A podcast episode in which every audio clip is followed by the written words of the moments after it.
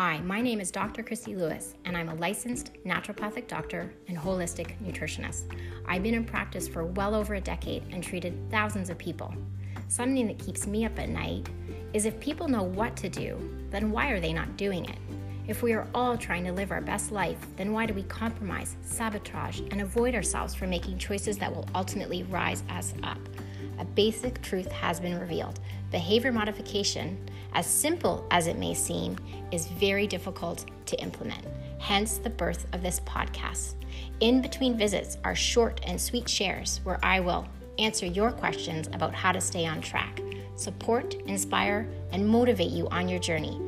See you in your struggles, affirm you in your challenge, and reassure you that you are not alone. Let's get started.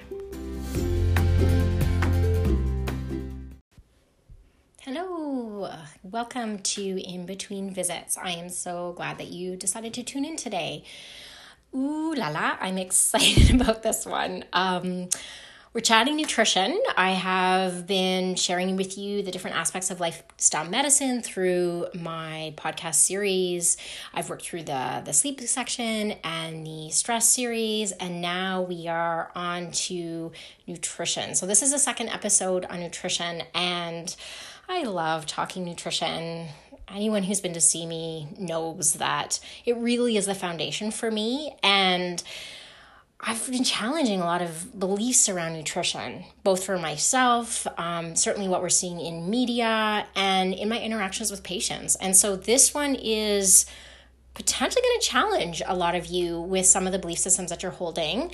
And um, it really is about, you know, I keep chips and cookies in the pantry. that's that's the title of this. So I keep chips and cookies in the pantry. Not healthy, you know, not organic, not sweet potato chips, but like right now, if I had you on video, I could walk down and show you my Pringles as well as we have, I believe, Chips Ahoy rainbow cookies in the pantry.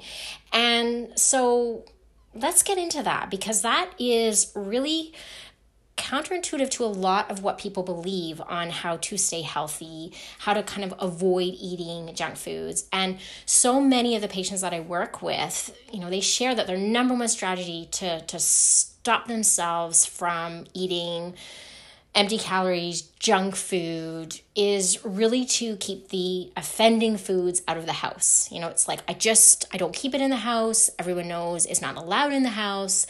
And they really claim that if they don't have it around, then they won't eat it. And quite frankly, I have implemented that approach many times in the past. And I get why, you know, you might think that would work for you. It's 8 p.m. at night and you're really wanting something sweet. You know, you go to your cupboard, your fridge, the freezer, and your kid's candy bowl. You know, three times over, you're just kind of like roaming around the kitchen looking for something. And there's nothing there except for a few granola bars and like the healthy kind, and maybe some rockets from Halloween last year. Nothing overly appealing. So, bingo, you know, you've you don't have it in the house, so you don't eat it, problem solved. Um, and what you will have instead is maybe an apple or perhaps some raw almonds, right? No, not right. Because what actually ends up happening and what I see time and time again, what I've done in my own relationship with, with food and avoidance of, of certain bad foods is to rummage around the pantry trying to satiate this craving, whether it be with semi sweet chocolate chips or dates dipped into tablespoons of nut butter. Or my personal favorite is, you know, that unassuming healthy herbal tea that I subsequently add three tablespoons of honey to. So, you know, friends, the craving doesn't go away just because the food is not there.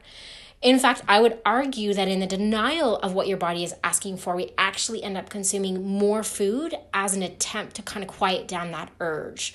So sometimes your body is just asking for cookies it just is. And so instead of shaming yourself for the desire or, you know, this idea of I'll just avoid having it around me, maybe you understand need to understand why that craving is there in the first place. You know, did you drink enough water in the day? Did you have a mid-afternoon high protein snack? Maybe you're just exhausted or emotional from a very difficult day at work. You want to get curious and ask yourself these questions as opposed to declaring yourself, your husband, your neighbors, the kids that these foods are just forbidden in the home. And the other side of this is that the plan is just for avoidance is not sustainable. Like you will always have different times these foods in your house. You know, the leftover birthday cake, a half a bag of potato chips, you know, from maybe that from that barbecue you hosted, M&Ms you bought for the babysitter. And if you don't feel empowered around these foods, and you don't have choices through the day that keep you centered in your blood sugar and you know in your desire for these foods the kind of craving component then not wanting them um, you know, that won't happen. What will actually happen is you will ultimately have a binge. So, these foods that have so much power, these foods that you're avoiding, we end up binging on them. And, you know, what that means is, you know, really over consuming. So, if you tell yourself you can't have as much as you want, um, or you tell yourself you can't have any, then chances are, you know, you're going to have more. You know, sort of the kid with the cookie jar. And to me, health around food is really being able to be around these foods. I often my bakery story, you know, I share with people in practice.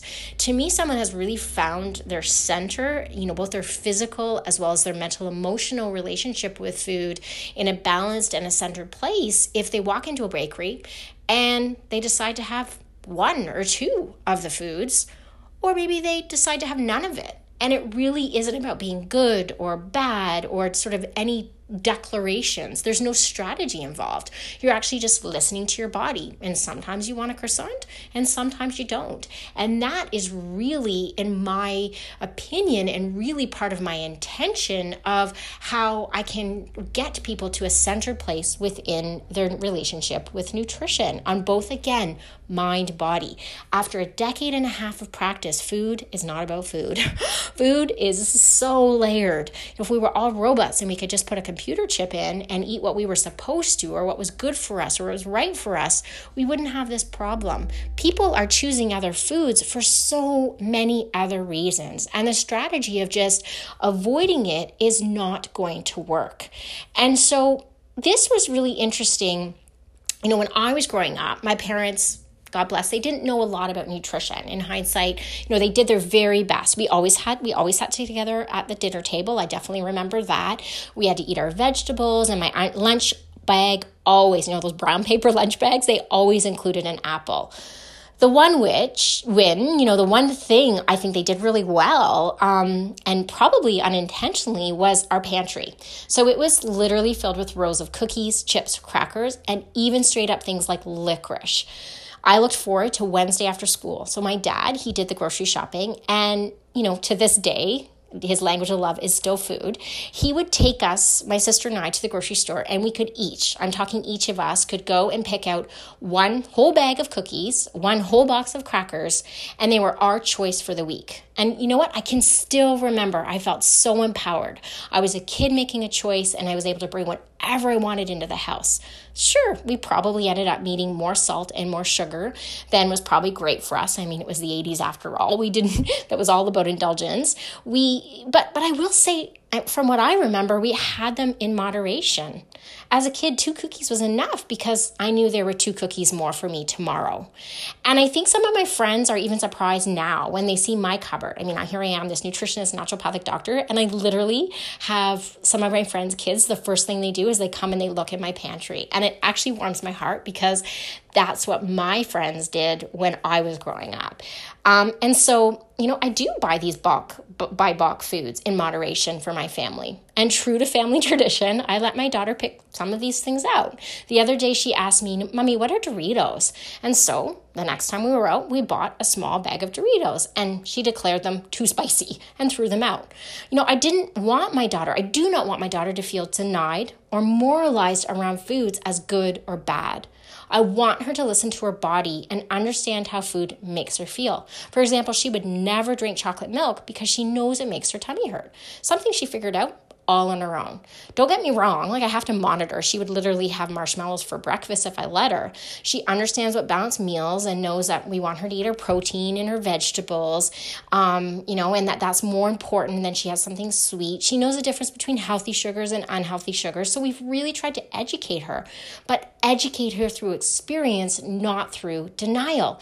And this is so much about what we're actually doing with ourselves. And we're trying to build these relationships and get curious and aware about our own bodies, and we're trying to do it with denying the experience. And so, you know, I think you know, it really is because she's listening to her body that she's becoming aware of how food makes her feel. And we have the same opportunity. Therefore, my argument is that having junk food or bad food in the house is actually. And it's for the following reasons you can satiate the cra- craving with what you really want and then let it go. You're not, you know, you're not over consuming all these other things trying to fill the void that really will only be met with you know, a handful of M&Ms or a bowl of chips. You can eat it in moderation knowing that it is there tomorrow. You're not dealing with last dinner mentality. Okay, I'll just eat all this birthday cake because because then tomorrow's a new day, right? You don't have to live from that place. You can get curious about if how these foods make you feel and even if you want it or like it. So many people, I'll give you an example for me, Timbits. I actually don't even like them. And for years, I was like, I'm not having them, I'm not having them, I'm not having them. And then I would have like 10 when, you know, when no one was looking, or I would drive through the drive through and get donuts.